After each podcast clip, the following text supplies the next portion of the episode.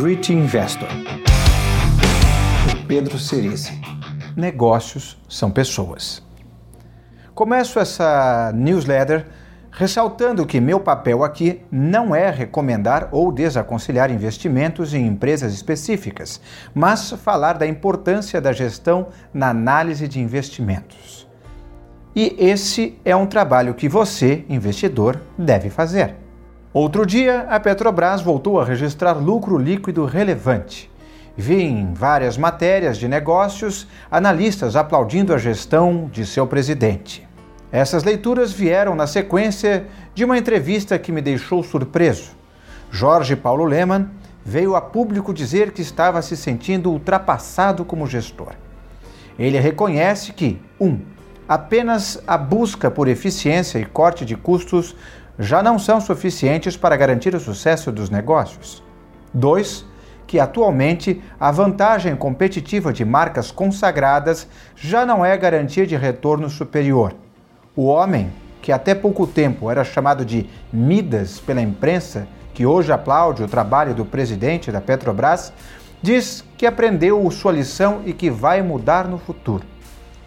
Minha admiração pelo presidente da Petrobras, Pedro Parente, começou muito antes dele se tornar o ícone que é hoje.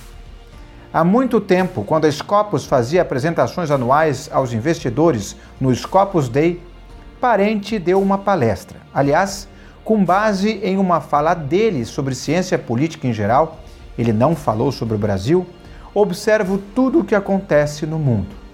Desde o que Trump está fazendo até o que de fato acontece nos bastidores do Partido Comunista Chinês. O grande feito de Pedro Parente foi ter administrado o apagão de Fernando Henrique de forma a evitar uma catástrofe econômica, a qual, para mim, parecia inevitável. Ele criou a base do sistema de geração atual, muito mais robusto que o anterior. Apesar dos avanços importantes na gestão, é difícil que empresas estatais cheguem a padrões de eficiência comparáveis aos de empresas privadas. E não é uma questão de querer fazer mais, mas sim de fazer o que precisa ser feito. Além disso, empresas de commodity dependem de dois elementos incontroláveis: câmbio e preço, variáveis sobre as quais a gestão não tem controle, principalmente no médio e longo prazos.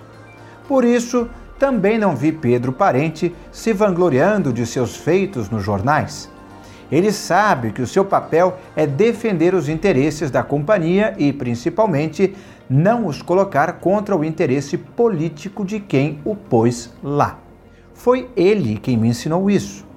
O interesse de quem está no poder é permanecer no poder ou ser importante na escolha do sucessor. Quando vejo pessoas como Lemann e Parente, tendo a ficar otimista com o futuro. Porém, quando vejo não só o mercado, mas também pessoas em geral, buscando ídolos e não ideias, sinto que ainda estamos longe de chegar a um futuro ideal. A única proteção definitiva para empresas estatais é a privatização. Essa é uma tarefa dificílima, porque não podemos sair do mal atual, o ativo está sendo usado para benefícios políticos ou ilícitos, e passar para outro mal, um monopólio, um oligopólio privado, sem estímulos à competição de mercado, tomando conta de setores fundamentais para a competitividade de um país. Essas empresas não deveriam continuar como estão, mas não podem ser vendidas como são. Precisamos de um líder político que enxergue essa situação e hoje o único que vê dessa forma provavelmente não será eleito.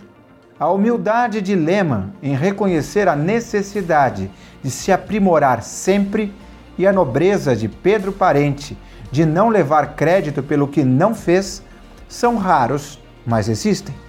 Assim como Churchill, que sozinho mudou o destino de uma nação e de um continente, de tempos em tempos encontramos pessoas que fazem a diferença.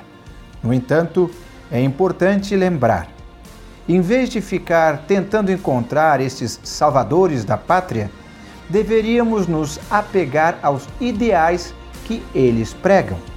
Pessoas passam, mas ideias ficam.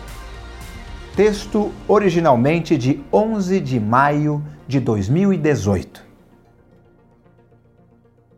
Great Investor, por Pedro Cerize.